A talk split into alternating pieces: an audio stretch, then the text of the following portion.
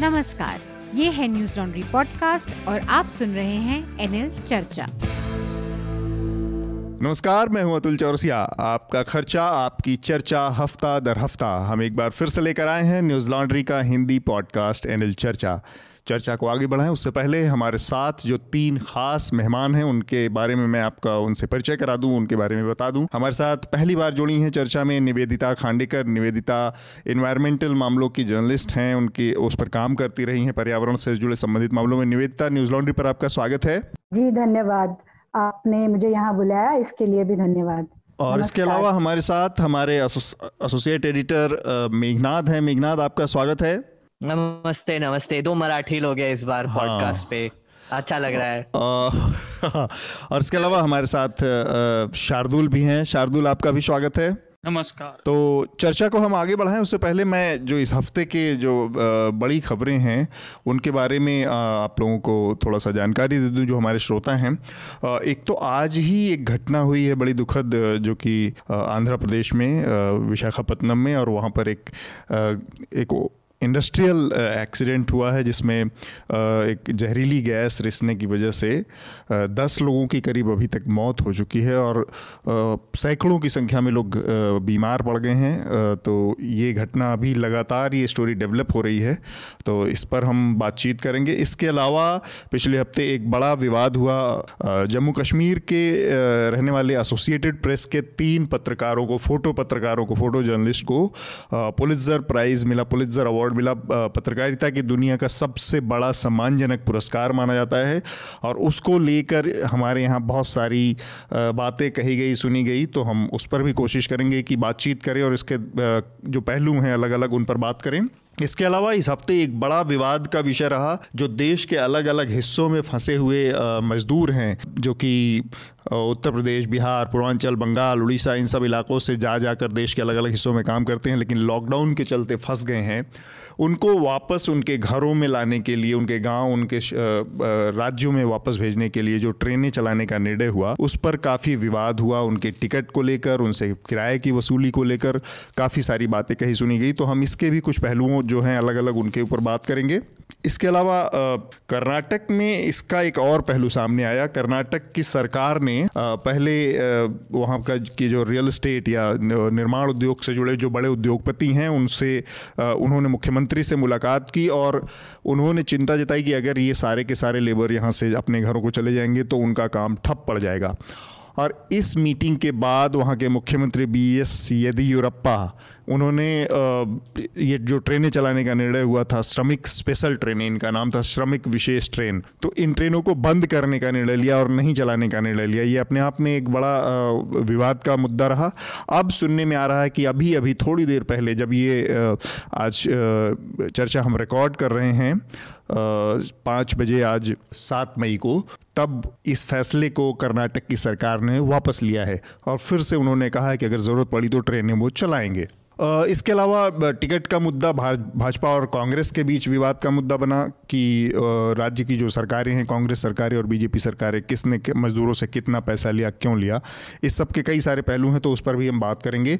एक और बड़ा मुद्दा हुआ इस हफ्ते, शराब की दुकानें, जो तीसरे चरण का जो लॉकडाउन है उसमें जो नई गाइडलाइंस है उसके तहत जो दुकानें या जो सेवाएँ मिल सकती थी, खुल सकती थी, उसके तहत शराब की दुकानें भी खोली गई हैं कई राज्यों में और उस पर एक विवाद हुआ क्योंकि वहां पर लगी लगातार बड़ी बड़ी लंबी लंबी लाइनें शराब की दुकानों के सामने लगी, जिससे ये खतरा भी पैदा हुआ कि जो कोरोना से बचने के लिए जो सोशल डिस्टेंसिंग का मामला है वो सब कुछ किया धरा, सारे किए धरे पर पानी फिर सकता है अगर इतने क्लोज और सोशल डिस्टेंसिंग को लोग नज़रअंदाज करेंगे। तो इस पर भी हम बात करेंगे। हालांकि महाराष्ट्र सरकार ने बॉम्बे में अब इस फैसले को बंद कर दिया और बॉम्बे में शराब की दुकानों को पर पाबंदी फिर से लागू कर दी गई है।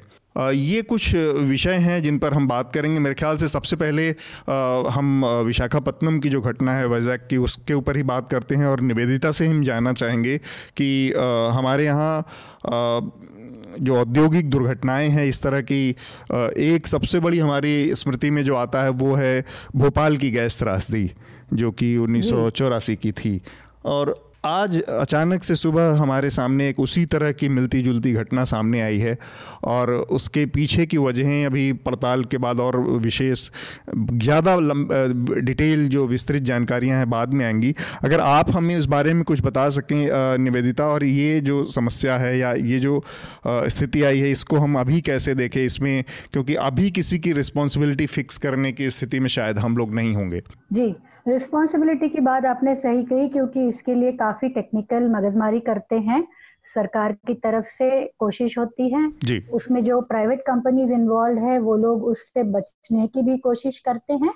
इसमें एक बड़ी चीज जो यहाँ मैं कहना चाहूंगी या शेयर करना चाहूंगी, एक हम लोग अक्सर लिखते रहते हैं, एक एनवायरमेंट इम्पैक्ट असेसमेंट नाम की एक रिपोर्ट बनती है। किसी भी कोई बड़ी कंपनी को परमिशन जब लेनी होती है पर्यावरण मंत्रालय से, तो उनको बनाना होता है ये रिपोर्ट।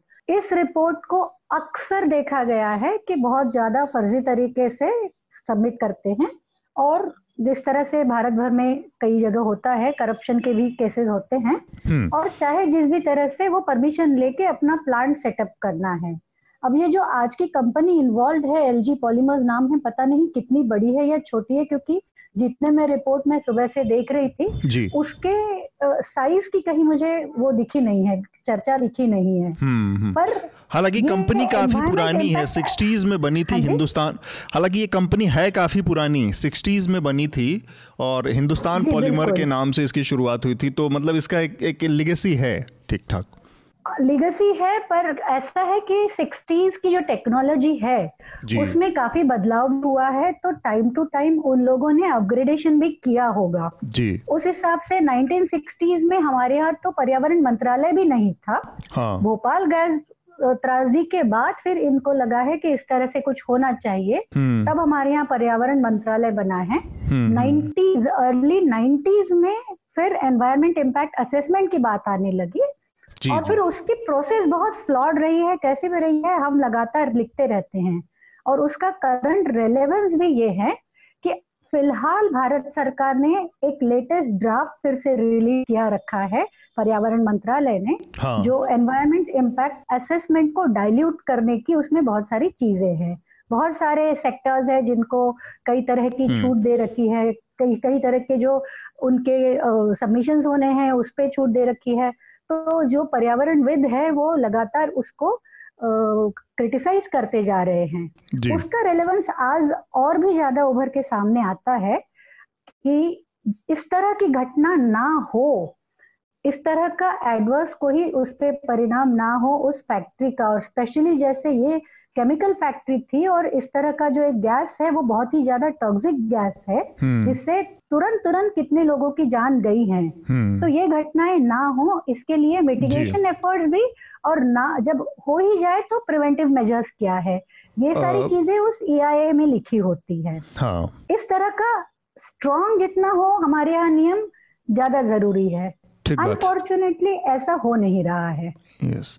अच्छा, मैं ये भी एक चीज है कि जो भोपाल की गैस त्रासदी हुई थी, मेघनाथ और शार्दुल आप लोग भी अपनी राय थोड़ा सा बताएं। भोपाल की गैस त्रासदी में हमने एक चीज देखा था कि इस समय बहुत सारा जो वॉशडप किया जाता है उस पर घटनाओं की जांच पड़ताल में लापरवाही, जिम्मेदार लोगों के खिलाफ कार्रवाई करने से बचने की बात हो, इस तरह की बहुत सारी गलतियां हमने वहां पर देखी थी। तो एक स्वाभाविक सा डर रहता है कि जब इस तरह की चीज़ होती है तो एक तो घटना होती है, उस पर से जो जिम्मेदार लोग होते हैं उनके ऊपर सालों साल तक कुछ होता नहीं। दूसरा जो विशाखापटनम में हुआ उसका एक दूसरे उसका दूसरा पहलू है जिस जिसकी मुझे थोड़ा सा चिंता हो रही है, और उस पर मैं टिप्पणी जानना चाहता था कि कोविड की सिचुएशन है, लोगों को दूर दूर रहना है, अपने घरों में रहना है, ऐसे में इस तरह की कोई त्रासदी मिल के एक बड़े भयंकर सिचुएशन का निर्माण करती है, जिसमें कि जिसको कहते हैं ना एक कोढ़ में खाज हो जाना, कि एक साथ इतनी सारी समस्याएं हो गई हैं। तो उसको देखते हुए इस समय जो सरकार की स्थिति है बड़ी बड़ी सांप छछूंदर वाली हो जाती है कि क्या करें और क्या ना करें। सर, एक यहाँ पे निवेदिता जी ने भी एक बहुत इम्पॉर्टेंट बात बोली, जो शुरुआत जो इन्होंने की है कि उद्योगपतियों का जो प्रॉफिट है वो जो पूरा करना है उसके लिए गवर्नमेंट्स बहुत कोशिश करती है और हमेशा से ही होता रहा है। और एक्चुअली इसका एक और एग्जांपल और बहुत ज्यादा कनेक्टेड एग्जांपल है कि जैसे आप निवेदिता जी ने बोला जैसे कि हमारा environment ministry Bhopal gas tragedy के बाद शुरू हुआ था और उन्होंने सेफ्टी लॉज एक्सेट्रा लाना शुरू किए थे वर्कर्स के लिए। अब इंटरेस्टिंग बात यह है कि कल की ही न्यूज है कि शिवराज सिंह चौहान की गवर्नमेंट ने मध्य प्रदेश में एक अमेंडमेंट लाया है इंडस्ट्री एक्ट को कि उसमें उन्होंने दिया है कि अगले हजार दिन में जो भी कंपनीज इन्वेस्ट करेंगे मध्य प्रदेश में उनको सेफ्टी लॉज बिल्कुल नहीं अप्लाई होंगे और फिर उनको एग्जेम्पशंस दिए जाएंगे, उनको टैक्स ब्रेक्स दिए जाएंगे और उनको वेलफेयर मतलब लेबरर्स को पैसे भी कम देने पड़ेंगे, मतलब जो वेलफेयर बोर्ड में जो पैसे डालने पड़ते हैं वो भी नहीं देने पड़ेंगे।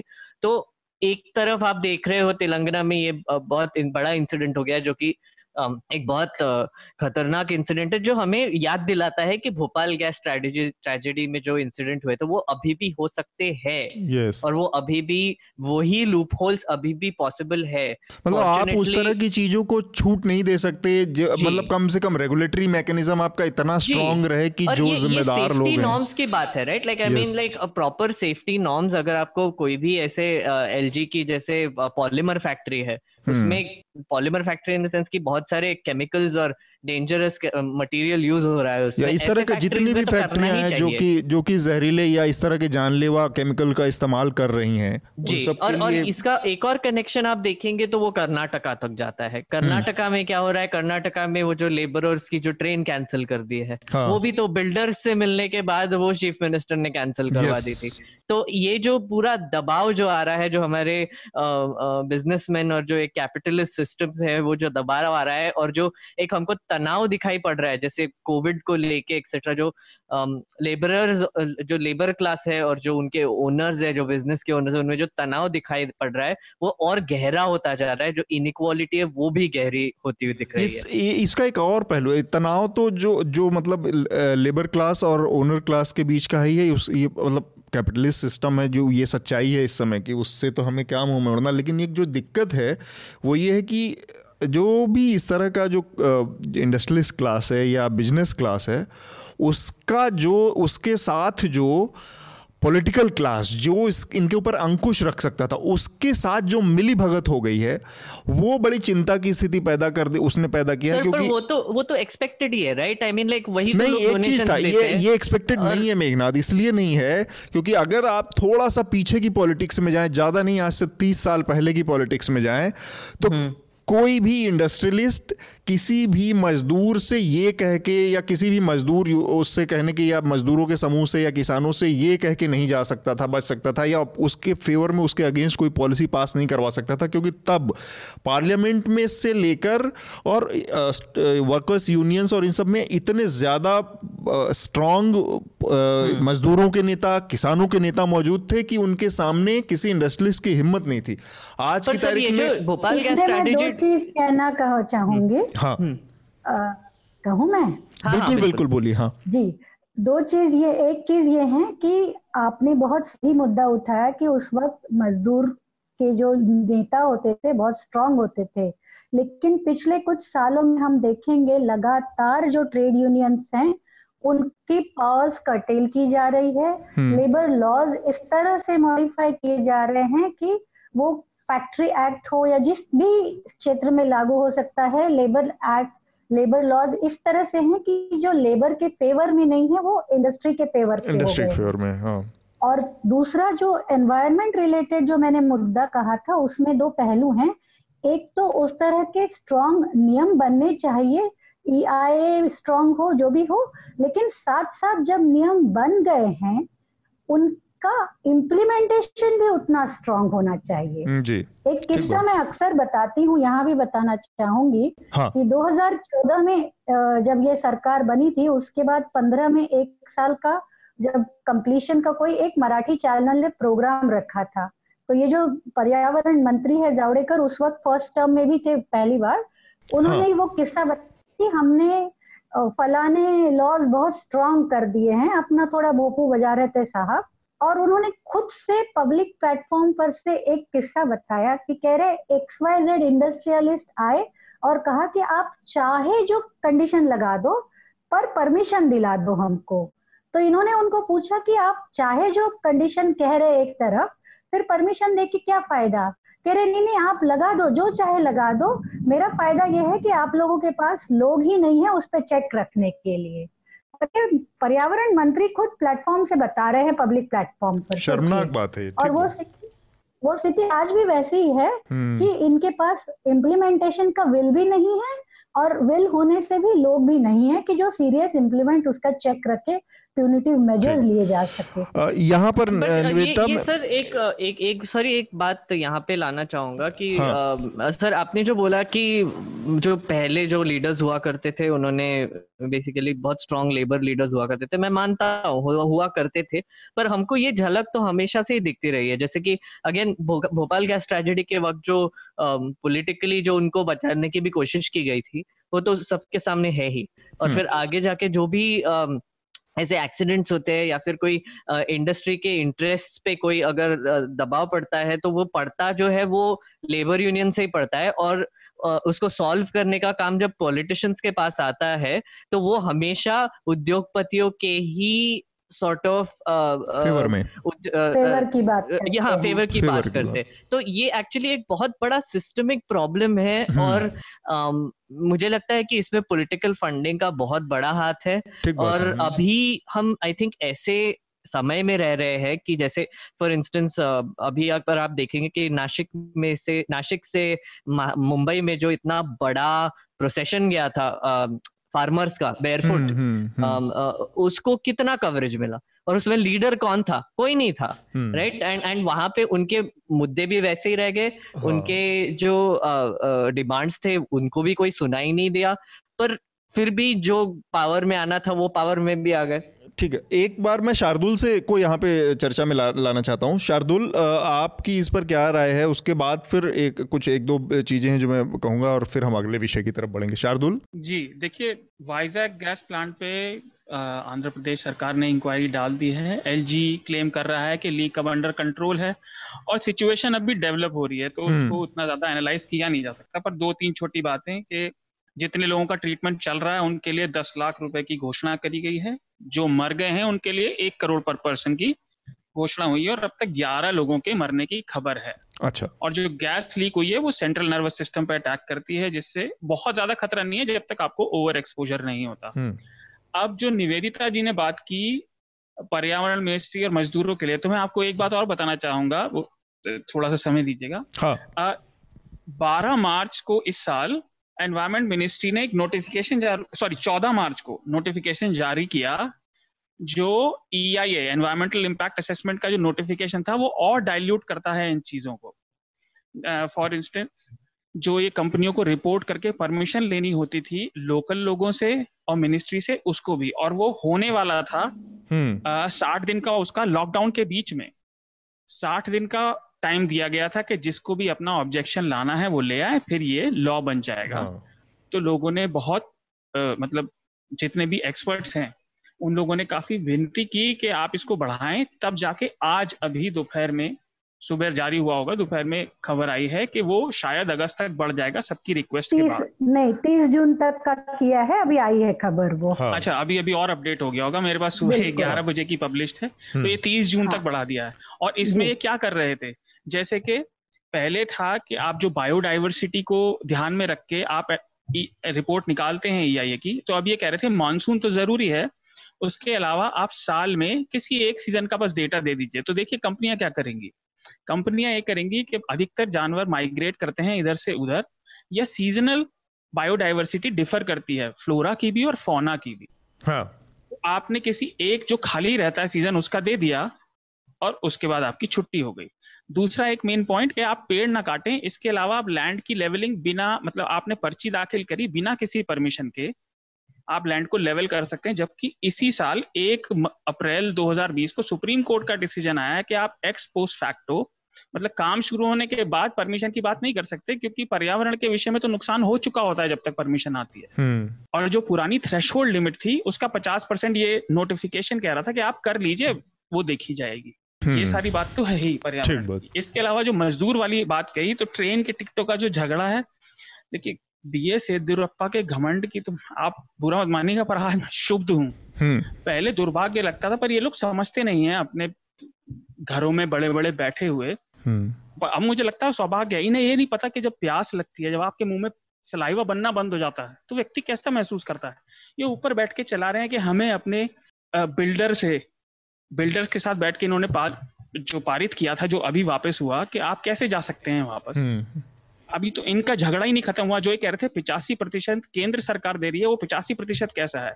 रेलवे के अपने फिगर कहते हैं कि रेलवे तैंतालीस परसेंट की तैंतालीस परसेंट की सब्सिडी देती है और जो नॉर्मल कंडीशन में किराया आता है उससे सत्तावन प्रतिशत रिकवर होता है। अब क्योंकि ट्रेन में उसी ट्रेन में लोग कम चल रहे हैं सोशल डिस्टेंसिंग की वजह से, तो वो सब्सिडी बढ़ के पिचासी परसेंट हो गई है। कुछ हाँ। सरकार पैसा नहीं खर्च कर रही भारतीय। ठीक बात, इस पर हम करेंगे अभी। इस पर बाजी हो रही थी राज्यों और केंद्र के बीच, वो पंद्रह प्रतिशत की थी और ये बाहर तो कह रहे हैं कि स्टेट देंगे। दो मई का रेलवे का इंटरनल मेमो कहता है ग्यारहवें पॉइंट के सी खंड में, किसी को जानना हो तो वो देख सकता है, कि लोकल राज्य सरकार की अथॉरिटी वो टिकट उन्हें देगी जो यात्री अप्रूव हुए हैं और फिर वो किराया इकट्ठा करके रेलवे को देगी। जबकि ये बाहर कह रहे हैं मजदूरों से पैसा नहीं लिया जा रहा। तो अहंकार की और मतलब हाई हैंडेडनेस की सीमा होती है। अब चूंकि ये बात शुरू ही हो गई है तो अगला विषय भी हमारा यही था कि ये जो मजदूरों के किराए को लेकर पूरा विवाद शुरू हुआ, तो थोड़ा सा मैं बैकग्राउंड दे दूं कि असल में ये विवाद पूरा शुरू हुआ चार मई को। कांग्रेस पार्टी की अध्यक्षा सोनिया गांधी हैं, उनका एक वीडियो मैसेज जारी हुआ जिसमें उन्होंने घोषणा की कि सरकार ने बहुत गरीब विरोधी रवैया अपनाया है और वो जगह जगह फंसे हुए मजदूरों से उनको घर पहुंचाने के लिए किराया वसूल रही है, जो कि सच्चाई है। किराया वसूला जा रहा था। उन्होंने ये कहा कि ये किराया अब वो मजदूर नहीं देंगे बल्कि कांग्रेस पार्टी की जो राज्य इकाइयां हैं वो उसका खर्च देंगी, किराया वहन करेंगी। और यहाँ से ये सारा विवाद शुरू हुआ। और इसके बाद अचानक से जो फेस सेविंग एक्सरसाइज या आप कहें कि एक पूरी प्रोपेगेंडा मशीनरी हमारे यहाँ काम हो, काम कर रही है आजकल लंबे समय से, पिछले कुछ समय से मैं कहूँगा। और उसके जरिए एक, एक, एक दो सर्कुलर निकाले गए और एक सर्कुलर उसमें गृह मंत्रालय का था, दो मई का ही था, और एक सर्कुलर दो मई का था जिसका जिक्र अभी शार्दुल कर रहे थे। तो दो मई का जो गृह मंत्रालय का सर्कुलर है उसमें साफ साफ लिखा गया है बेसिकली कि जो ट्रेनें चलेंगी वो ट्रेनें सिर्फ और सिर्फ उन लोगों के लिए चलेंगी जो कि फंसे हुए मजदूर हैं और इनको उन राज्यों पर जहां पर वो फंसे हुए हैं उन राज्यों की सरकारों से के अनुमोदन पर चलाया जाएगा, उन राज्यों से जहां उनको जाना है, मतलब कि जिस राज्य में उनका घर है। तो ये दो राज्यों के कोऑर्डिनेशन से, अनुमोदन से ट्रेनें चालू करी जाएंगी। इसके अलावा किसी तीसरे व्यक्ति को यात्रा करने का अधिकार नहीं है, ना स्टेशन पर आने की ज़रूरत है, ना उनको टिकट की बिक्री होगी। इसको लेकर ज़्यादातर मीडिया संस्थान के ज़्यादातर कई बड़े बड़े पत्रकार, उनका यहाँ नाम लेना लेने की ज़रूरत नहीं है, उड़ गए कि सरकार तो कह रही है कि टिकट की बिक्री नहीं होगी तो ये टिकट कहाँ से, ये झूठ क्यों बोला गया, और कांग्रेस पार्टी की सरकारें जहाँ जहाँ राज्यों में उन, उन्होंने मजदूरों से पैसा वसूला, ये हुआ वो हुआ। और उसी दो मई का जो रेलवे का सर्कुलर है इंटरनल जिसका जिक्र शार्दुल कर रहा है उसमें साफ साफ लिखा गया है ग्यारहवां बिंदु में तीन पॉइंट हैं कि ये टिकट कितने मजदूर होंगे उनके लिए ही स्पेशल टिकट छापी जाएंगी। वो टिकट राज्य की अथॉरिटी जिसको भी राज्य सरकार अनुमोदित करेगी उसको दिए जाएंगे, वो उन टिकटों को मजदूरों को बेचेगी। वो टिकट जो पैसा उससे इकट्ठा होगा फिर वो अथॉरिटी रेलवे को सौंपेगी। तो टिकट को बेचना था, शर्तियां बेचा जा रहा था लेकिन उन्हीं मजदूरों को, और उनसे पैसा भी लिया जा रहा था। अब पचासी परसेंट का जो जिक्र आया उसके बारे में शार्दुल ने बताया, और उसके अलावा उसकी दो और चीज़ें हैं कि वो ट्रेन एक जगह जाएगी और वहाँ से खाली आएगी तो उसका एक खर्चा एक, एक खर्च होता है जो कि वेस्ट होगा। कम लोग जा रहे हैं क्षमता से ट्रेनों के क्योंकि सोशल डिस्टेंसिंग मेंटेन करनी, उसका एक नुकसान होगा। इसके अलावा रेलवे अपनी कुछ सब्सिडी देती है। ये जोड़ जाड़ के उसने कहा कि हम तो पचासी परसेंट इसमें ऑलरेडी दे रहे हैं, वो उनका था। लेकिन इस पचासी परसेंट को इस तरह से जोड़ा गया कि मानो जो मजदूर जा रहा है उसके सौ रुपये में पचासी रुपये रेल दे रेलवे देगी और पंद्रह रुपये राज्य सरकार देगी और ये जीरो में फ्री में जाएगा। ऐसी कोई बात नहीं है, ये सब बकवास फालतू और केवल और केवल मिसरिप्रेजेंटेशन ऑफ फैक्ट था। एक, एक बहुत इंटरेस्टिंग चीज थी, मैंने हाँ। कुछ डिबेट्स देखे, एक तो रिपब्लिक पे देखा और टाइम्स हाँ। नाउ पे भी देखा और एक जी न्यूज पे भी डिबेट हुई थी, तीनों देखे। ये, ये मैं वही फिगर आउट कर रहा था कि बेसिकली ये जो इशू है इसमें एक सिंपल सी चीज है, कितने पैसे लगते हैं एसेंशियली, कोई भी कोई भी चार्ज करो, चलो सेंट्रल गवर्नमेंट स्टेट गवर्नमेंट कोई फर्क नहीं पड़ता, मजदूरों को चार्ज कर रहे हैं वो बड़ी बात है। तो मैं सोच रहा था कि यार कितना पैसा चार्ज कर रहे होंगे, आपने जैसे बोला कि पचास पचासी रुपए और पंद्रह रुपए, तो पंद्रह रुपए दे रहे होंगे, नहीं हजार से चौदह सौ रुपए चार्ज कर रहे थे मजदूरों को, और हजार से चौदह सौ रुपए एक मजदूर के लिए बहुत बड़ी रकम होती है। और इंटरेस्टिंगली ये एक भी डिबेट में ये कभी अमाउंट मेंशन ही नहीं किया, मतलब ये वेरिंग अमाउंट था स्टेट वाइज, हजार से चौदह सौ, गुजरात से कहीं कहीं कोई सात सौ रुपए ले रहा था, कहीं कोई आठ सौ रुपए, पचासी और पंद्रह, पचासी और पंद्रह, इसी पे डिबेट चल रहा था, पर एक भी बार ये अमाउंट किसी ने मेंशन नहीं किया। ये आई थिंक बहुत इम्पोर्टेंट है बताना। ठीक बात, देखिए ऐसा होता है ना, डिटेल देने की वजह से कलाई खुल जाएगी ना। ठीक बात, आप हवा में बात करेंगे तो जितना मर्जी कबूतर उड़ा लीजिए। एक्चुअली ये बात हवा में ही शुरू हुई ये बात, और ये इसमें असल में भारतीय जनता पार्टी की तो महारत है, लेकिन वो पार्टी है उसको एक बात पे छूट दिया सकती है कि इमीडिएटली दस बजकर उन्नीस मिनट पे सोनिया गांधी का ट्वीट आने के बाद इस ये संबित पात्रा ने एक ट्वीट पे वो गृह मंत्रालय का सर्कुलर ट्वीट किया कि ये तो पचासी परसेंट ये तो फ्री है, ये तो टिकट बिकना ही नहीं। अच्छा, ये सीधे सीधे जो फैक्ट का को ट्विस्ट करना होता है बेशर्मी से, उन्होंने कहा कि ये टिकट तो रेलवे बेचेगा ही नहीं, लेकिन उस पर यह लिखा था कि टिकट स्टेशन पे नहीं बेची जाएंगी किसी और को एक्सेप्ट उन मजदूरों को, लेकिन उसको इस तरह से पेश किया गया कि वहां तो टिकट बिकी नहीं रही क्योंकि वो तो उनसे पैसा लेना ही नहीं है। अब समस्या होती है कि चैनल के जो एंकर हैं, पत्रकार हैं, उन्होंने जो जिस तरह से इसको लपक लिया और उसी को अंतिम सत्य मान लिया, ये बहुत बुरी स्थिति है।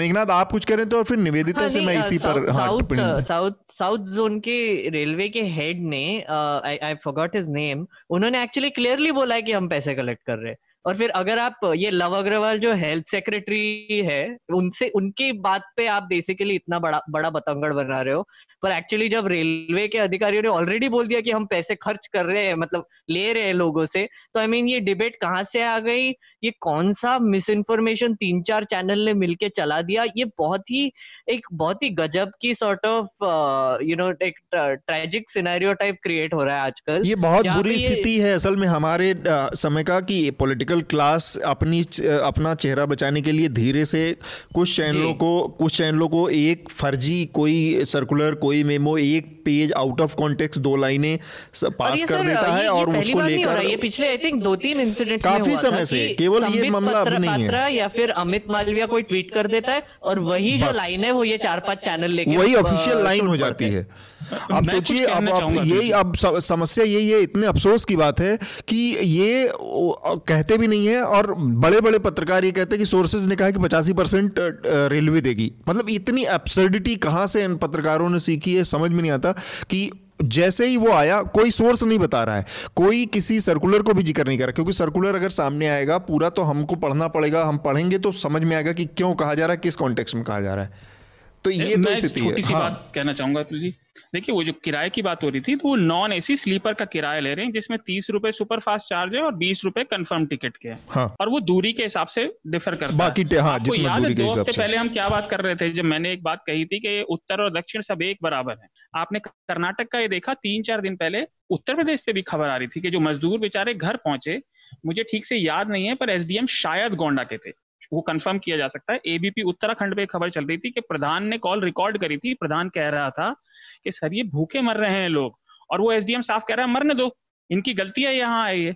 ये हमारे प्रशासन का चरित्र है, इसमें कोई शक की बात नहीं है। और इस बात पे तो भारतीय मजदूर संघ और एआईटीसी जो दूसरी वाली मजदूरों की है उनका स्टेटमेंट है हाँ। मंत्री के साथ कि इन्हें नकदी दी जानी चाहिए, इनके पास इलेक्ट्रॉनिक पास, मुफ्त ट्रेन की टिकट, ये सब देना चाहिए। आप बंधक बना के नहीं रख सकते कर्नाटक सरकार के निर्णय के बाद। ठीक बात। निवेदिता आपका क्या कहना है इस पूरे टिकट का जो मामला हुआ, और जो टिकट को जो इशू जितना पॉलिटिकल बवाल किया गया है उतना करने में थोड़ा बहुत मीडिया का तो हाथ था ही जरूर, लेकिन पार्टियों को भी मैं उतना ही ब्लेम करूंगी। हाँ। जो दिल्ली में वो ये जो पत्रकार है हमारे साथी जो क्राइम बीट कवर करते हैं, वो दिल्ली पुलिस की एक बात अक्सर हम लोगों को बताते हैं, those who live by the gun die by the gun, ऐसा उनका कहते हैं दिल्ली पुलिस वाले। उस तर्ज पे मैं ये कहना चाहूंगी कि सोशल मीडिया, ट्विटर, फेसबुक, फलाना ढिमकाना यूज कर करके जो शोर मचा मचा के पब्लिसिटी गार्नर करने की कला जो आप एक पार्टी ने कर ली है, हाँ। बाकी पार्टियों ने भी वो सीख के थोड़ा बहुत उसको काउंटर करना या अपना प्रोपेगेंडा करना सीख लिया है। इसमें हो ये रहा है कि जो रियल इश्यू है उसकी तरफ ध्यान कम जाता है और पार्टियां अपना अपना झगड़ा और अपना अपना वो सिर्फ एक लिमिटेड सोशल मीडिया तक वो रीच तक करती रहती है, उससे हल कोई नहीं निकल रहा है। अब हल के लिए मैं थोड़ा अगर फॉरवर्ड आगे की बात सोचकर बताऊं तो एक world migration report twenty twenty आई थी, कुछ एक दो महीने पहले की बात है। उसमें देखा गया कि जैसे ये ये सारी चीजों में एक और पहलू आपने देखा होगा कि जो विदेश में बसे हुए हैं उनके लिए तो प्लेन आ रहे हैं लेकिन हमको तो ट्रेन भी नहीं दे रहे, ये भी एक बात बोली जा रही थी बार बार। या जो जो इस चीज को क्रिटिसाइज कर रहे थे वो भी ये पॉइंट आउट कर रहे थे, जी, जी। उनको भी पैसे ही दे के लाया जा रहा है। भारत जो है आज की तारीख में माइग्रेशन रिपोर्ट ट्वेंटी ट्वेंटी का अगर हम आ, वो देखते हैं, क्या कहते हैं, डेटा देखते हैं, तो भारत जो है पूरे जग भर में सबसे ज्यादा माइग्रेंट्स भेजता है, करोड़ों में है, पूरे पूरे जगह पे है। मेक्सिको का दूसरा नंबर लगता है, चाइना का दूसरा। अगर एग्जैक्ट डेटा बोलना है तो सत्रह पॉइंट पाँच मिलियन है भारत के माइग्रेंट्स जो बाहर देशों में जा रहे हैं, फॉलोड बाय मेक्सिको और चाइना, उनके ग्यारह पॉइंट आठ और दस पॉइंट सात मिलियन हैं। इसका जो हाल मजदूरों का भारत के अन्य प्रांतों में हो रहा है, सिमिलर हाल जैसे यूएई में है या गल्फ कंट्रीज में जो बहुत सेमी स्किल्ड या अनस्किल्ड लेबर क्लास है उनका भी थोड़ा बहुत इसी तरह से हाल हो है। जो तो सैलरीड अच्छे जॉब में है उनके फिर भी ठीक ठाक ओके कंडीशन है, पर बहुत सारे लोगों की इसी तरह की कंडीशन। इसका हल क्या होना चाहिए जो ये सिचुएशन अगर सिखा सकती है और जो भारत सरकार और बाकी सारे राज्य भी कर सकती हैं कि एक Kerala migrant workers workers welfare scheme है। पूरे भारत भर में केरल एक राज्य है जिन्होंने ये एक ऑर्गेनाइज्ड पूरा फॉर्म में माइग्रेंट वर्कर्स के लिए सिस्टम खड़ा कर रखा है। hmm. उसमें उन लोगों को एक आई कार्ड दिया जाता है, उनका हेल्थ इंश्योरेंस का होता है, उनको affordable low cost rental housing provide किया जाता है। तो होता यह है कि बहुत सारे लोग हैं केरल में जो यूपी बिहार से भी आ रहे हैं या कहीं से भी आ रहे हैं, फैमिलीज को लेके भी आ रहे हैं, hmm. क्योंकि उनकी वो कंडीशंस उस तरह की है। और केरल में आपने देखा होगा कि रिलेटिवली बाकी जगह से कम थोड़ा ये सोशल ये रहा है, अनरेस्ट रहा है when it comes to migrants. जी जी। आज की ही सिर्फ लेकिन खबर है कि उनमें से कई लोग हैं, पॉसिबली वो मैं सोचती हूँ कि जो बिना फैमिली के रह रहे हैं और उनको लग रहा है कि पता नहीं कितने दिन तक लॉकडाउन रहेगा, तो उनमें से कुछ लोग हैं कि जो अब कह रहे हैं कि नहीं अब हमारे लिए भी ट्रेन चला दो करके। नहीं तो कंपेरेटिवली भारत के बाकी हिस्सों से यहाँ ये तो सीख ये भारत सरकार को, अन्य राज्यों को, सबको लेनी ये होगी कि जो ये पूरा लेबर अपना माइग्रेंट क्लास है जो पूरा अनऑर्गेनाइज सेक्टर में है, एक थोड़ा अगर हम इनके वेलफेयर की बात अगर ढंग से ऑर्गेनाइज तरीके से करनी शुरू कर दे और उनको सिर्फ वोट बैंक सोच के बाकी चीजें ना दे तो शायद अगले बार के लिए इस तरह का हमारे संकट नहीं आएगा। ठीक बात। हाँ, इतना एक्सट्रीम सिचुएशन ना, ना बने। और एक चीज लास्ट इसमें कहूंगी, हाँ। अभी दो दिन तीन दिन पहले ही मैं पी साईनाथ जो हैं, हाँ। उनका रेनफेड एग्रीकल्चर नेटवर्क ने किया हुआ एक लेक्चर सुन रही थी यूट्यूब पर। जी जी। उन्होंने बहुत एक अच्छा मुद्दा उठाया है और जो आप और हम जानते भी है, ऐसा नहीं है कि उन्होंने कुछ नया कहा है कि बेसिकली इतना माइग्रेशन बढ़ा क्यों है, ये इसका रूट कॉज तक भी तो जाना चाहिए। जो उन एस्पिरेशन की भी बात है और डेस्परेशन की भी बात है कि अपनी जगह छोड़ के लोग ऐसे फटेहाल में रहना पसंद कर रहे हैं, क्यों? क्योंकि उनको अपनी जगह पे भी उतना भी पैसा नहीं मिल रहा है उनको। तो ये सारी चीजें हमको एक लर्निंग एक्सरसाइज के तौर पे देख के सभी राज्यों को भी इससे फायदा करना चाहिए।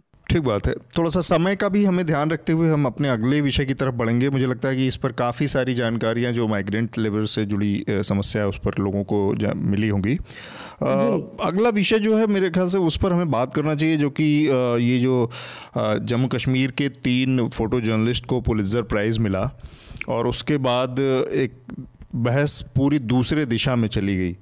तो ये कहा गया कि ये भारत विरोधी हैं और उसको एक राष्ट्रवादी देशभक्ति का वो पूरा पूरे इशू मुद्दे को रंग दे दिया गया। तो अव्वल तो ये विरोध जहाँ से उठना चाहिए होना चाहिए वो तो एक अलग पक्ष है कि कोई राजनीतिक वर्ग आए और राजनीति से जुड़ा अपना बयान दे कि ये गलत है सही है। पत्रकारिता के सबसे बड़े पुरस्कार में मतलब ये जर्नलिज्म का माना जाता है और उसमें पत्रकारों ने इस पर सवाल खड़ा किया कि ये देशद्रोही हैं, इनका जो कामकाज है वो कश्मीर में वो भारत विरोधी है और ये है वो है। और राहुल गांधी ने इनको बधाई दी थी इन तीनों फोटो जर्नलिस्ट को। उसके नाते राहुल गांधी से भी को भी देशद्रोहियों के साथ खड़ा करके या देशद्रोही राहुल गांधी जैसी चीज़ें चलाई गई हैशटैग से लेकर और जो भी आजकल का फैशन है उसके हिसाब से चीज़ें की गई। ये इसके लिहाज से मैं मेघनाथ और फिर आप लोगों की टिप्पणी चाहूँगा कि ये मतलब पूरे ओवरऑल जो मीडिया का जर्नलिज्म की हमारी अभी की जो स्थिति है उसके बारे में आपकी क्या राय है ये कि पत्रकारों से ही इस तरह की चीज़ें सुनने को मिलेगी? ये दिन भी यही देखना था। सर ये बहुत अगेन लाइक लास्ट टाइम भी मैंने बोला था और इसके पहले भी एक्चुअली बोला था क्योंकि अगर आप ये देखेंगे कि ये ऐसे लॉजिक कैसे बनाते हैं ना तो ये एक leap of leap of faith भी नहीं, एक्चुअली लीप ऑफ इमेजिनेशन जो है इनकी वो बहुत ही बहुत बहुत दूर तक जाती है। जैसे फॉर इंस्टेंस आप देखिए सिंपल सी चीज है, तीन तीन जर्नलिस्ट जो कश्मीर से आते हैं उनको उन्होंने कुछ फोटोज खींचे, कुछ बीस फोटोज खींचे, वो उनको पुलिट्जर प्राइज मिल गया कि वो they are capturing a very real situation in ये।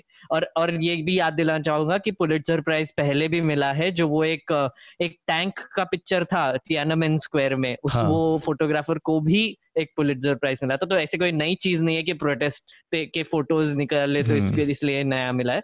Pulitzer prize bravery in photography और जर्नलिज्म के लिए ही दिया जाता है और हमें प्राउड होना चाहिए कि हमारे देश के तीन फोटोग्राफर्स को ये मिला। मजे की बात ये है कि वो अवार्ड पुलिट्जर प्राइज की जो जूरी है उन लोगों ने दिया इसलिए कि ये अच्छा जर्नलिज्म था या अच्छा फोटोग्राफी थी ये वो, लेकिन हमारे यहाँ विरोध जो करने वाली लॉबी है पूरा सुधीर चौधरी अर्नब गोस्वामी जैसे लोगों ने उनका विरोध ये था कि पुलिट्जर ही देशद्रोही है भारत विरोधी है। हाँ, तो मतलब ये अजीब लॉजिकल लीप ऐसा था। एक सेकंड, हाँ वो पांच फोटोग्राफर्स को मिला है भारत के, तीन जम्मू कश्मीर के हैं, एसोसिएटेड प्रेस के तीनों हैं। हाँ मैं तो उसी फील्ड में काम करता हूँ इसलिए मुझे पता है। सॉरी एपी एपी एपी के जर्नलिस्ट है ना एसोसिएटेड प्रेस के। तो बेसिकली यहाँ पे लॉजिक का लीप ये था कि बेसिकली उन्होंने देखा कि हाँ ठीक है ये ये चलो पांच जर्नलिस्ट को पुलिट्जर मिला है, तीन जो है वो कश्मीर के। उनको प्रॉब्लम उसका था कि साइटेशन जो दिया गया है वो अवार्ड के साथ वो उनके वेबसाइट पे ये लिखा गया है कि इंडिपेंडेंट कश्मीर में उन्होंने फोटो खींचा है या आ, ये किया। और फिर उसके बाद आ, राहुल गांधी ने उनको कॉन्ग्रेचुलेट किया। तो इसका मतलब ये हुआ कि राहुल गांधी प्रो पाक एजेंडा चला रहे हैं क्योंकि उन्होंने कॉन्ग्रेचुलेट ये तीन लोगों को किया जिनके अवार्ड को ये साइटेशन उनके वेबसाइट पे मिला था, इसीलिए वो भी देशद्रोही है और इसीलिए जो भी उनको प्रेस कर रहे हैं वो सब देशद्रोही। तो इतना ऐसे इतना स्ट्रेच्ड आउट इतना स्ट्रेच्ड आउट लॉजिक लगाते हैं ना आजकल, इतनी मेहनत करते हैं। बहुत बहुत दुख होता है, हमारे टीवी चैनल वाले बहुत मेहनत कर रहे हैं आजकल। ये जो थोड़ा इमेजिनेशन लगता है, थोड़ा सा क्रिएटिविटी लगता है इतना इतना कनेक्शन लगाने के लिए। और फिर ऊपर से ऑब्वियसली वही शुरू हो गया कि हाँ राहुल गांधी देशद्रोही है, पाकिस्तान को सपोर्ट करते हैं। और फिर शार्दुल आप कुछ कह रहे थे कि मैं क्षमा चाहता हूँ, एक तो पहले मैं गुस्सा हो गया, आज दोनों विषय इतने पर्सनल हैं कि कोई बात नहीं करना चाहिए। तो क्योंकि मैं फोटोग्राफी फील्ड में काम करता हूँ, इनफैक्ट ये होने के बाद मैंने जो कई मेरे मित्र हैं जिन्हें इंटरनेशनल ग्रांट्स ही मिल चुकी हैं, अवार्ड्स ही मिल चुके हैं, आप लोग जानते भी होंगे, उन्होंने खुद भी कहा कि हम एक्सपेक्ट तो कर रहे थे पर ऐसा बेवकूफ़ी भरा पीछे पड़ेंगे, हमने ऐसा एक्सपेक्ट नहीं किया था। हमें लगा था कि कश्मीर से मिला है तो ये कहेंगे कि नहीं ये गलत है, इन्होंने आधा सच दिखाया, पर उसको राष्ट्रवाद से जोड़ देंगे और जैसे मेघनाथ ने कहा उसे घुमा के फिर अपनी उसी पटरी पर ले आएंगे। इसके लिए हमारे हिंदी क्षेत्र में एक और कहावत चलती है, मेघनाथ कहेंगे मैं फिर बोलूंगा, वो जितने काले मेरे बाप के साले, मतलब जिन्हें पकड़ लो वही वही है, जो आपको दिखे उसे आप घुमा के राष्ट्रवाद की पटरी पे ले और फिर गालियां बकना शुरू कर दो। आप कला को भी पार्टीजन बना रहे हैं। अब ये फोटोग्राफर्स ने कैसे किया, लोगों के घरों में छुपे, सब्जियों में छुपे, एक ने तो एसडी कार्ड किसी और के हाथ भेजा तब वो निकला, क्या वो फोटोग्राफी इसलिए कर रहे थे? का कोई फोटोग्राफर जो फोटो जर्नलिज्म या सामाजिक विषयों पे करता है वो इसलिए करता है कि नहीं हम राष्ट्रद्रोही ही हैं, हम कुछ करेंगे। कमाल की बात करते हैं। इस मौके पर मैं उन तीनों फोटो जर्नलिस्ट का नाम बता दूं, बतौर जर्नलिस्ट उनको बहुत बहुत बधाई न्यूज़ लॉन्ड्री की तरफ से भी। दार यासीन, मुख्तार खान और चन्नी आनंद, ये तीन नाम है। निवेदिता, आपकी टिप्पणी इन तीनों पत्रकारों के पुरस्कार मिलने के बाद जो विवाद शुरू हुआ? टिप्पणी में सबसे पहले मैं एक बहुत बेसिक चीज पे सवाल करना चाहूंगी कि जो लोगों ने इसका विरोध शुरू किया है उनको ये पूछा जाना चाहिए कि जो पुलिसर के लिए जब ये एंट्रीज भेजी गई तो इनकी एंट्रीज किस देश के नाम से भेजी गई, ये चेक कर ले। मामला वैसे क्लियर हो जाएगा, देशद्रोही बोलने की जरूरत ही नहीं पड़ेगी किसी को। ठीक बात। वो एंटी गवर्नमेंट या एंटी एस्टेब्लिशमेंट फोटो कर रहे हैं, आपका एंट्री तो एज इंडियन फोटोग्राफर ही जा रहा है, एंटी इंडिया नहीं है। एग्जैक्टली, दैट्स माय पॉइंट कि आप वो चेक करें। जो इतना शोर मचा रहे हैं, जिन ऑपोजिशन जिनका जिनका है, उन लोगों को ये सवाल पूछना चाहिए कि आपने चेक किया क्या कि उनकी एंट्री किस नाम से या किस देश के नाम से गई है। तो यही है ना कि आधी अधूरी चीजों के साथ ही अब कमेंट्री करने का या चीजों को लोगों को भरमाने का पूरा चलन चल पड़ा है और टीवी मीडिया तो इसमें पूरा महारत है। हम देखते हैं कि इतने कुछ सालों में मीडिया जो है पूरा वर्टिकल डिवाइड हो चुका है और ये हर बात को ये अभी जैसे इन्होंने एक बहुत अच्छी कहावत जो बताई, मुझे उससे तुरंत क्या याद आया कि जो एक जोक चलता था हिंदी वाला ऐसे का कि भाई ऐसे तो सिर्फ याद करके गए कि गाय हमारी माता है और बाकी कुछ तो याद किए नहीं है। अब माय माय लॉजिक इज कि ये क्यों हो रहा है हर चीज के लिए कि और कुछ उस ऐसे का जो भी दूसरा टॉपिक आ गया आउट ऑफ सिलेबस हम करेंगे तो मार्क्स तो मिलेंगे नहीं, करना तो है।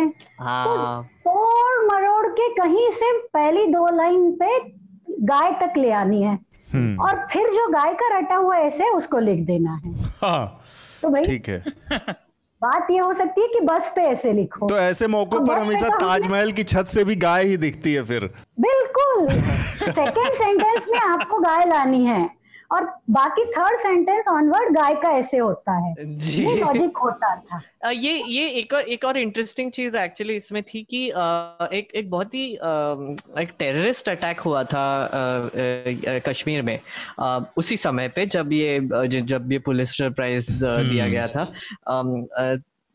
इसको कनेक्ट किया गया है ये सारे इश्यूज के साथ। ये भी बहुत अजीब सी स्थिति है, बहुत ही मतलब इतनी दुखद एक घटना हुई है जी। अब ये बीस फोटोग्राफ्स जो है जिनको पुलिट्जर प्राइज मिला है वो ऑब्वियसली शेयर हो रहे हैं, पर जो बीजेपी के लोग हैं वो ये ये एक फोटो शेयर कर रहे हैं, एक रोती हुई जो लड़की है और और जो एक माँ है जिनका बेटा मार्टर हो गया है, उनके फोटो शेयर कर रहे हैं कि इनको पुलिट्जर प्राइज दो। अब मतलब ये तुम कर क्या रहे हो? मतलब समझ में नहीं आता है कि ये क्या लॉजिक लगा रहे हैं ये लोग कि ये बहुत बुरी बात है कि सोल्जर्स अभी अभी भी मार्टर हो रहे हैं, अभी भी वहां पे टेररिस्ट मतलब कोविड हो या कुछ भी हो चालू ही है उनका अटैक जो भी है। तो आप इंस्टेड ऑफ क्वेश्चनिंग वहां की गवर्नमेंट, अब तो सेंट्रल गवर्नमेंट ही है वहां पे, आप तो आपने बोला था कि वहां पे अगर आप आजाद कर दोगे तो फिर टेररिज्म खत्म हो जाएगा, हमको पूरा कंट्रोल मिल जाएगा, जो भी मिलेगा एक्सेट्रा। अब अब अब क्या हुआ? मतलब बेसिकली टेररिज्म तो अभी भी हो रहा है, सोल्जर्स तो अभी भी घायल हो रहे हैं, मर रहे हैं। तो बल्कि गवर्नमेंट को ये सवाल पूछे कि भैया आपने इतना सब तीन सौ सत्तर हटाया, जो भी किया, उसके प्रोटेस्ट भी खत्म कर दिए, सबको जेल में डाल दिया, पूरा एक ओपन एयर जेल ही बना दिया, पर अभी भी अगर ये इंसिडेंट्स हो रहे हैं तो फिर चल क्या रहा है? ये एक बेसिक सवाल पूछना चाहिए, गवर्नमेंट को पूछना चाहिए, सेंट्रल गवर्नमेंट को पूछना चाहिए, होम मिनिस्ट्री को पूछना चाहिए। नहीं, और ये कहा जा रहा है कि इनका कामकाज खराब था या इनका ये वो देशद्रोही थे या एंटी इंडिया काम करते। मुझे समझ में आता है इतने सारे लोग हैं, उनको जेल में डालो, तुम्हारे कन्विक्ट तो करो, तुम्हारे पास पूरा जुडिशियल जुडिशियल सिस्टम है, पुलिस है वहां पर, तो वो सारे। बल्कि ये सवाल पूछने के लिए आप एक कोई तीन फोटोग्राफर्स को लेके आए और उनको ही सवाल पूछ रहे हो। मतलब ये कैसी अजीब लीप ऑफ लॉजिक लगाते। और मुझे I mean, I understand कि शार्दुल को गुस्सा क्यों आता है, uh, मुझे भी अभी गुस्सा आ रहा है। तो, तो uh, शार्दुल शायद शार्दुल शायद ये बता सके कि कंफर्म कर सके कि उन फोटोग्राफ्स में एक फोटोग्राफ एक खेत में छुप के बैठे हुए एक इंडियन सोल्जर्स का भी है, सोल्जर का भी है शायद, राइट शार्दुल जी? हाँ, उसमें काफी सारे फोटोग्राफ्स हैं। और जो मेघनाथ और निवेदिता ने बात कही, एक सत्य दूसरे को काट थोड़ी सकता है। भाई वो भी हाँ। सत्य है कि शहीद हो रहे हैं और ये भी सत्य है कि वहाँ अन्याय हो रहा है। बिल्कुल, अगर आपको सत्य अच्छा नहीं लग रहा तो उसे देखा ना जाए, ये तो बड़ी शर्मनाक बात है। अल्टीमेटली आपको पूरे उस पर्सपेक्टिव में देखना पड़ेगा कि एक कॉन्फ्लिक्ट जोन है जहाँ पर इस तरह के कई सारे कॉन्फ्लिक्ट आपस में एक दूसरे के पैरेलल चल रहे हैं। आप इतना अगर नहीं देख सकते तो बतौर जर्नलिस्ट आप अपने काम से न्याय नहीं कर पाएंगे। देखिए मेरे जो वो थे फोटोग्राफर्स जाने वाले, वो तो ये कह रहे थे कि पुलित्जर प्राइज लेने के लिए क्षमता भी तो होनी चाहिए, इनके दिमाग में गोबर भरा हुआ है, इनके पास खुद तो कला है नहीं, इनके पास खुद तो टैलेंट है नहीं। मैंने तो गाय का ऐसे पहले ही बता दिया है। अच्छा, हम आ, आपके पास खुद क्षमता है नहीं, जिसके पास क्षमता है आप उसके हाँ मतलब यह है कि टांग पकड़ के अपने लेवल पे नीचे खींच ले आना है और इसके बाद इस दलदल में जो लड़ाई होगी उसका असली मजा आएगा, तो वही करने की सारी जद्दोजहद है। अगला विषय है जो कि आखिरी है और संक्षेप में हम इसको निपटाएंगे, जो कि शराब की कीमतों और उसको लेकर पैदा हुआ और शराब की बिक्री को लेकर शुरू हुआ। मुझे एक दो चीज़ें समझ में आई कि एक तो थर्ड राउंड जब का लॉकडाउन हुआ तो उसके तहत गृह मंत्रालय केंद्र सरकार जो कि इस पर निर्णय लेता है लॉकडाउन का, वो उसने कुछ गाइडलाइंस बनाई जिसके तहत देश के अलग अलग हिस्सों में खोली गई शराब की दुकानें और तमाम जो भी सेवाएं चल रही होंगी खुली होंगी। अब ऐसे में ये समझ में नहीं आता कि ये बहुत एक्सपेक्टेड था कि चालीस बयालीस दिनों बाद कुछ खुल रहा है तो वहाँ पर बवाल होगा या लोगों की भीड़ लग सकती है, लोगों का ये तांता लग सकता है। तो उसका एक तो एंटिसिपेट करना पहले से आकलन कर लेना कि भाई ऐसी स्थिति बनेगी तो कैसे निपटना है, वो नहीं निपटना है। दूसरे ये कि किसी ने भी सारे के सारे जो चैनल थे अचानक से आस्था श्रद्धा और सा, साधना सद्भावना टाइप जो चैनल होते हैं अचानक से नैतिक उपदेश वाली पाठशाला के रूप कन्वर्ट हो गए। सब के सब बैठ के बताइए शराब बिक रही है देश में, देश में शराब बिक रही है। शराब किसी न किसी नियम कानून के तहत बिक रही होगी ना इस देश में, या कि अनर्गल मतलब ये तो ऐसी कमोडिटी है कि रात में द, आपने नियम बना रखा है कि दस बजे के बाद दुकानें भी नहीं खुल सकती, तो ऐसे तो कोई बेच नहीं सकता। तो उन अब अगर ये हुआ है तो सवाल किससे पूछा जाना चाहिए था?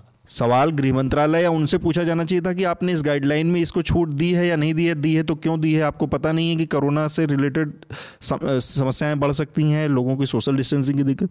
सवाल किससे पूछा जा रहा है और उसको जोड़ा किससे जा रहा है कि जिनके पास मजदूरों से जो फंसा हुआ था मंगलोर में हुबली में, उससे जोड़ के पूछा जा रहा है सवाल कि उनके पास किराया देने के लिए कल तक पैसे नहीं थे, अब आज वो शराब की लाइनों में खड़े हैं। ये लॉजिक लगा के मतलब पूरे सिर के बल खड़े कर देने वाले जो तर्क आ रहे हैं, इससे अजीब से एक पत्रकारों को लेकर क्या मतलब बचेगी। इसीलिए शायद अब हर दूसरी चीज़ जो सोशल मीडिया पे आती है पत्रकारों के लिए वो ये है कि दलाल है, फलाना है, बिका हुआ है, बदनाम है, चोर है पत्रकारों के लिए।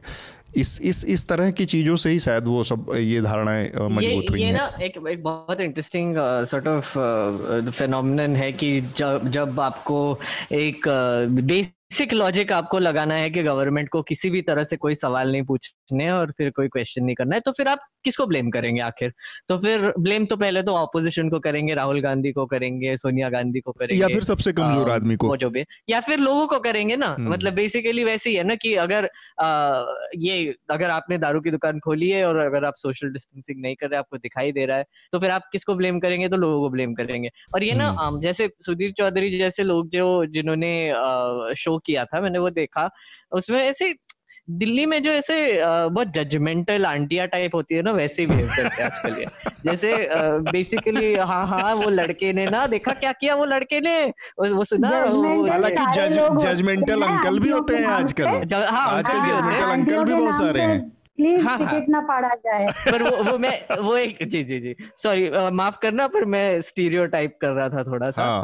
और उसमें उसमें मुझे मैं कंप्लीटली अवेयर हूँ कि अंकल भी बहुत जजमेंटल हो सकते हैं हाँ। पर ये मतलब बेसिकली बोलने का मतलब अंकल जी लोग जो होते हैं ना, उनका सबसे बड़ा कि ये आजकल के लौंडे बर्बाद हो गए, आजकल के लौंडे एग्जैक्टली। शराब को लेके जितनी अंकल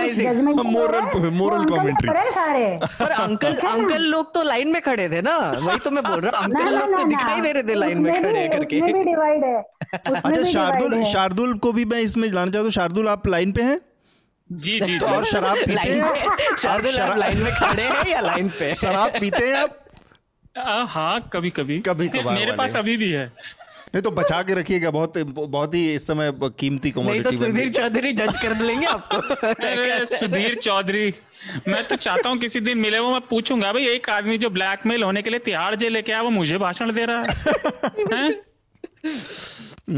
ठीक बात। ये ये जो मॉरलाइजिंग की जो हैबिट है ये बहुत मतलब अच्छा, बहुत एक तो इसका पक्ष हुआ कि मॉरलाइजिंग वाला। निवेदिता से मैं जानना चाहूंगा कि ये जो अवसर का फायदा उठा के सरकारों ने जो किया कि दिल्ली सरकार ने सत्तर परसेंट तक कीमतें बढ़ा दी शर, शराब की, आंध्र प्रदेश में पचहत्तर परसेंट बढ़ाई गई कीमतें, अलग अलग राज्यों में, इसको कैसे देखेंगे? मतलब ये सरकारों के अच्छी नीयत का मामला जा माना जाए या कि मजबूरी में गला काट लेने की नीयत माना जाए, क्या माना जाए? उसको गला काट लेने तक का मैं एक्सट्रीम तक नहीं जाऊंगी, मेरा मतलब जेब काट लेने से था। सेम वही चीज। उसको मैं इस तरह से देखती हूँ कि उनको जो लगा था कि इतना प्रचार करने के बाद, इतना प्रिवेंटिव मेजर्स लेने के बाद अगर दुकान खोलते हैं, शायद उम्मीद थी कि पीपल वुड बिहेव एंड शायद ढंग से अगर वो दुकान चले, सोशल डिस्टेंसिंग हो, मारकाट ना मचे, तो उन्होंने सोचा कि दो चीजें हो जाएगी कि बहुत सारे लोग हैं जो ज्यादा चूचू नहीं करेंगे लॉकडाउन में, चुपचाप बैठेंगे, शराब पियेंगे, खुश रहेंगे, और साथ साथ जो पूरा इकोनॉमिक एक थोड़ा डाउनस्लाइड पे जाएगा उसके लिए थोड़ा एक सहारा हो जाएगा जी। लेकिन वो पहले ही दिन ध्यान में आ गया। मुंबई में जैसे उन्होंने तुरंत ही बंद कर, बंद दिया, कर दिया। यहाँ पर उन्होंने अब उतना वर्ल्ड फेस उनको करना नहीं था, मुंह के बल ओंधे गिरना नहीं था, तो उन्होंने वो एक मॉरल हाई ले लिया कि नहीं हमने अब सत्तर परसेंट बढ़ा दिया।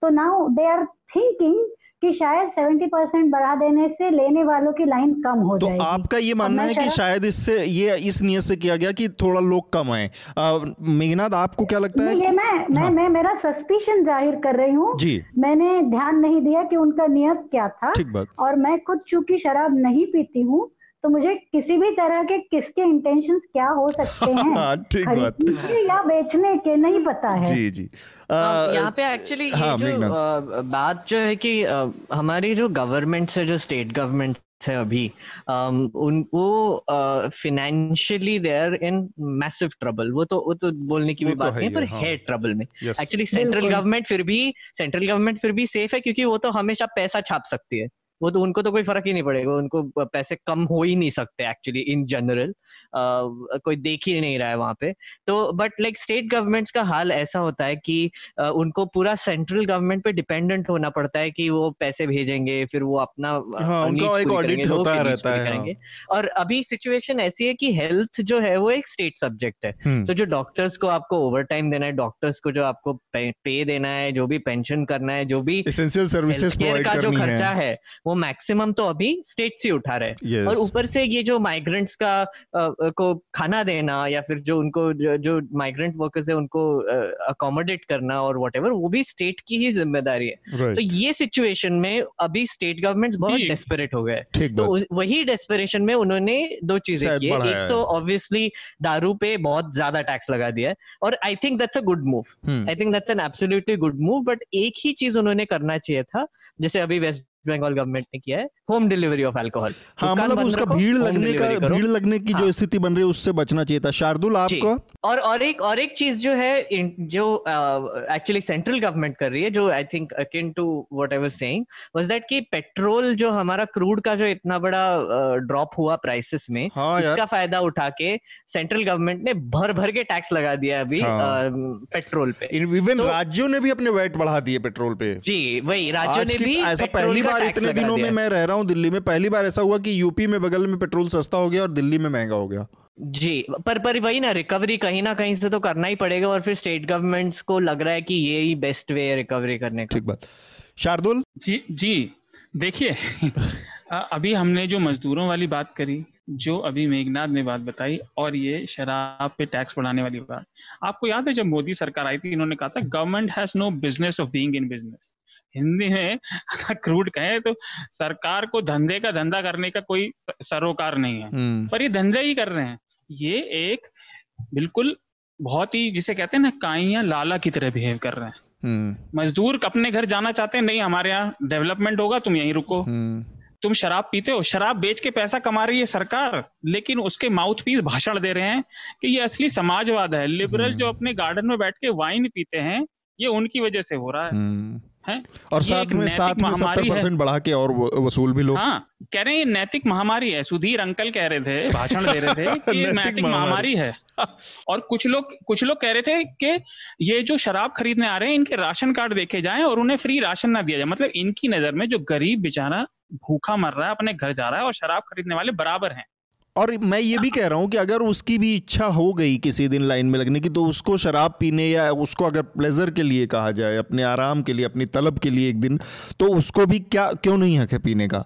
उसके लिए आप उस पर राशन कार्ड चेक करेंगे, आधार कार्ड चेक करेंगे और ठप्पा लगाएंगे उसके माथे पर। हाँ यार, लोग परेशान है। लाइक एक तो अंदर बिठा के रखा है, ऊपर से इतना बड़ा खतरा है कि बाहर जाएंगे तो डिजीज हो जाएगा। ये पूरा का पूरा ना, मतलब एक तो घटिया घटिया क्लास की जो मोरालिटी है ना, बेमतलब की। मतलब आज से पाँच पचास साल पहले इसकी कीमत रही होगी, अच्छा रहा होगा, चालीस साल पहले, बीस साल पहले, तीस साल पहले, लेकिन आज की तारीख में इसका कोई मतलब नहीं है। बेमतलब की चीजें। आप दस बजे आप पता नहीं किस नियत से दस बजे दुकान शाम को बंद करने का कानून बना के बैठे हैं। मैं सर एक मैं एक रैडिकल और एक चीज बोलना चाहूंगा यहाँ पे। थोड़ा सा रैडिकल, थोड़ा सा स्पाइसी कर देते हैं आज के पॉडकास्ट को हम। मुझे तो लगता है कि अभी वीड भी लीगलाइज कर दो सीधा, बिकॉज उस पे भी टैक्स लगाना चाहिए आराम से। और गवर्नमेंट गवर्नमेंट ने बेचना चाहिए अच्छे से। वीड लीगलाइज कर दो ताकि आपको जो टैक्स टैक्स चाहिए, तो मुझे लगता है कि दारू से ज्यादा आपको वीड से वीड से टैक्स मिलेगा।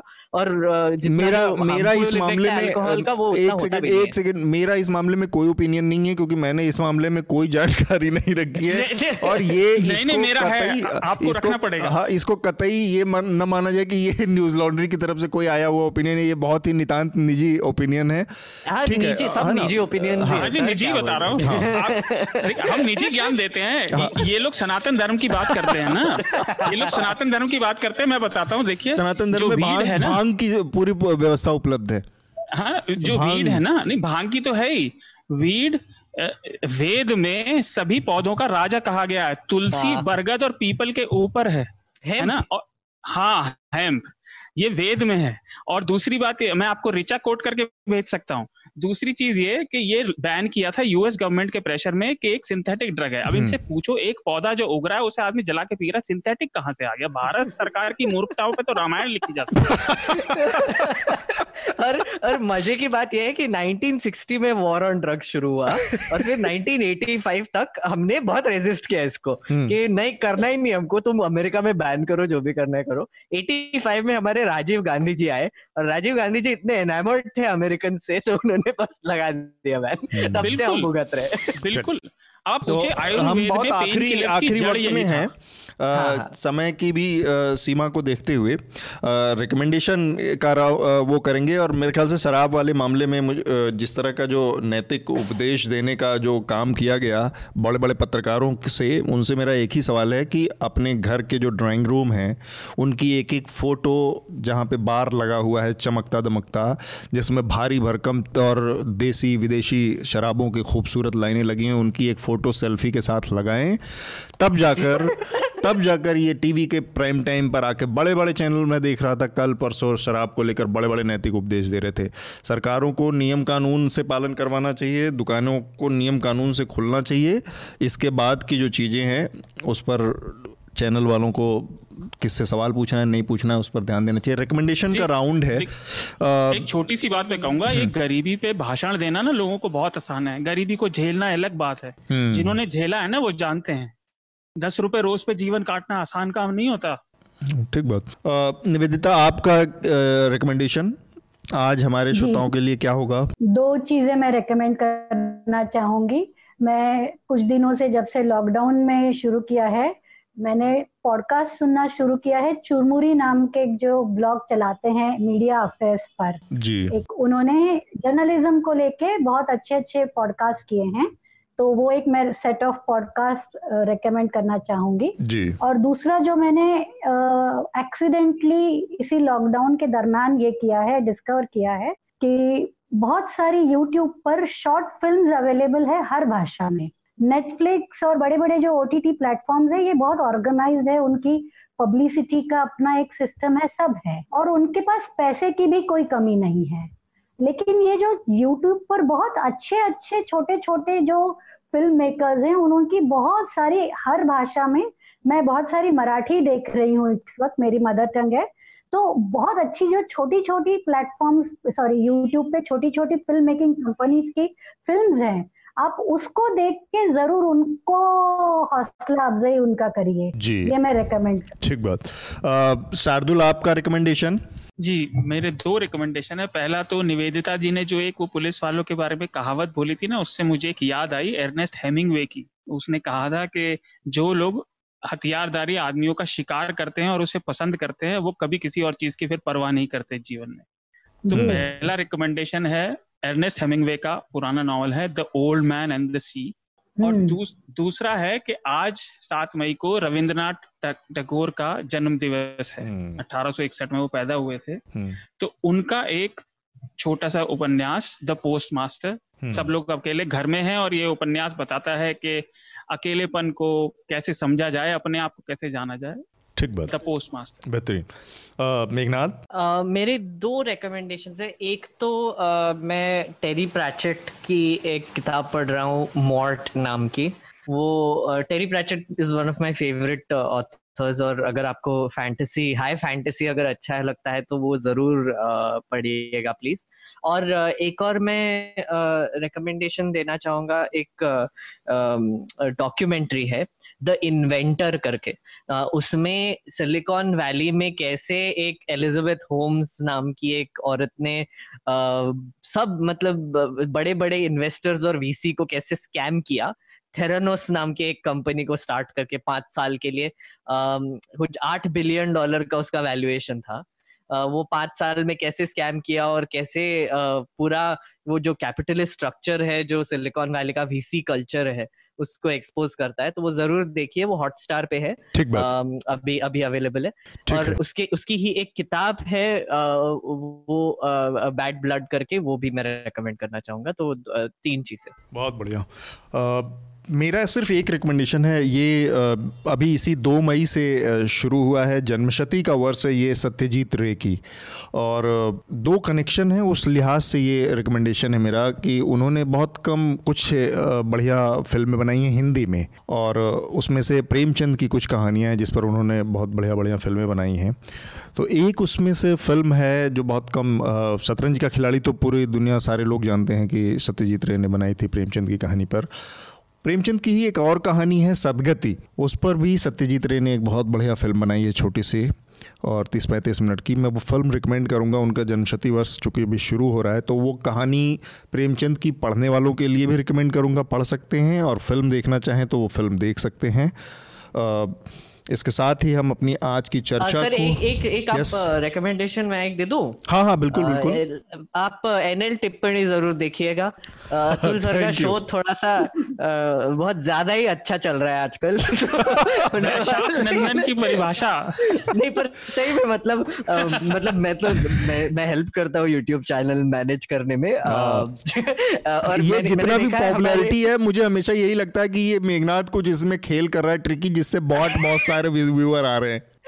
मतलब मैं तो प्लग करता ही हूँ खुद बार बार हमेशा, जैसे अभी भी कर रहा हूँ, पर पर जरूर देखिए, क्योंकि जो न्यूआंसेस लाते हैं सर अपने टिप्पणी में। जैसे फॉर इंस्टेंस, मुझे वो दैनिक जागरण का पता नहीं था कि उन्नीस सौ नब्बे से लेके उनका फेक न्यूज का सिलसिला चल रहा है। वो बहुत मजा आया देख के, क्योंकि मैं भी दैनिक जागरण को इन्वेस्टिगेट भी कर रहा हूँ एक स्टोरी के लिए। तो प्लीज टिप्पणी देखिए। सर आज अभी आज भी शूट किया ना आपने? हाँ, आज एक अभी टिप्पणी शूट किया, ये नेक्स्ट ट्यूसडे को आएगा। चलो तो अच्छा, मैंने अतुल सर को मैंने अतुल सर को पर्सनली कॉल किया था। देखिए, हम हिंदी भाषी जो थोड़ा जानते हैं, हम जानते हैं कि गधे का नम्रता भरा नाम है वैशाख नंदन। को अगर गधा बोलना तो उसको ये बोला जाए। तो मैंने फोन किया था कि मजा आ गया। जो लोग दूसरे तरफ के हैं ना, जो अधिकतर हमारी बुराई करते हैं और हमें देशद्रोही बताते हैं, वो भी कह रहे थे यार ये तो सही में मजा आ गया बात। वो, सर की जो सर मुझे लगता है कि वो जो आपकी हिंदी है ना, जो जो आप, आप जो हिंदी यूज करते हैं ना, तो वो जो हमारे भक्त लोग हैं उनको भी शर्मिंदा कर देती है कभी कभी। तो इसलिए इसलिए वो वो एकदम विचार में पड़ जाते हैं, और इनको गाली दे तो कैसे दे, मतलब इतनी अच्छी इंग्लिश हिंदी यूज करके गाली भी नहीं दे सकते हम। तो देखिए, उसको उसको भी यूपी वो कहते हैं कि प्यार से कपड़े फाड़ दिए। Thank you so much. और क्या उम्मीद रखेंगे हम। हाँ, निवेदिता जी वही तो मैं बोल रहा हूँ कि अभी अतुल सर की बहुत तारीफ हो गई। Thank you. हाँ, बहुत ज्यादा हो गई, तो ऐसा ना हो कि ये आज पचाना हो, तो अगली बार के लिए भी थोड़ा बचा के रखते हैं। वो भी सही है।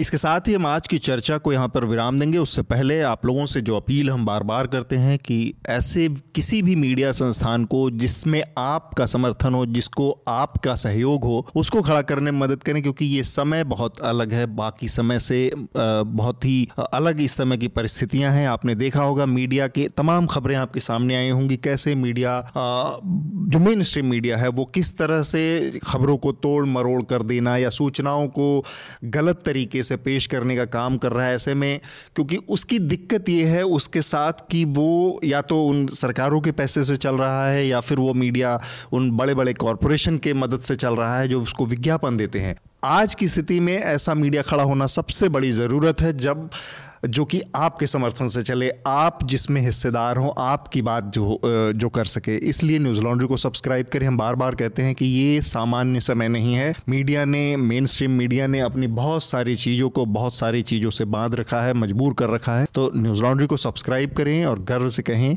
मेरे खर्च पर आज़ाद हैं खबरें। आप सभी लोगों का चर्चा में भाग लेने के लिए बहुत बहुत शुक्रिया। थैंक यू सो मच जी। थैंक यू, धन्यवाद, बाय बाय।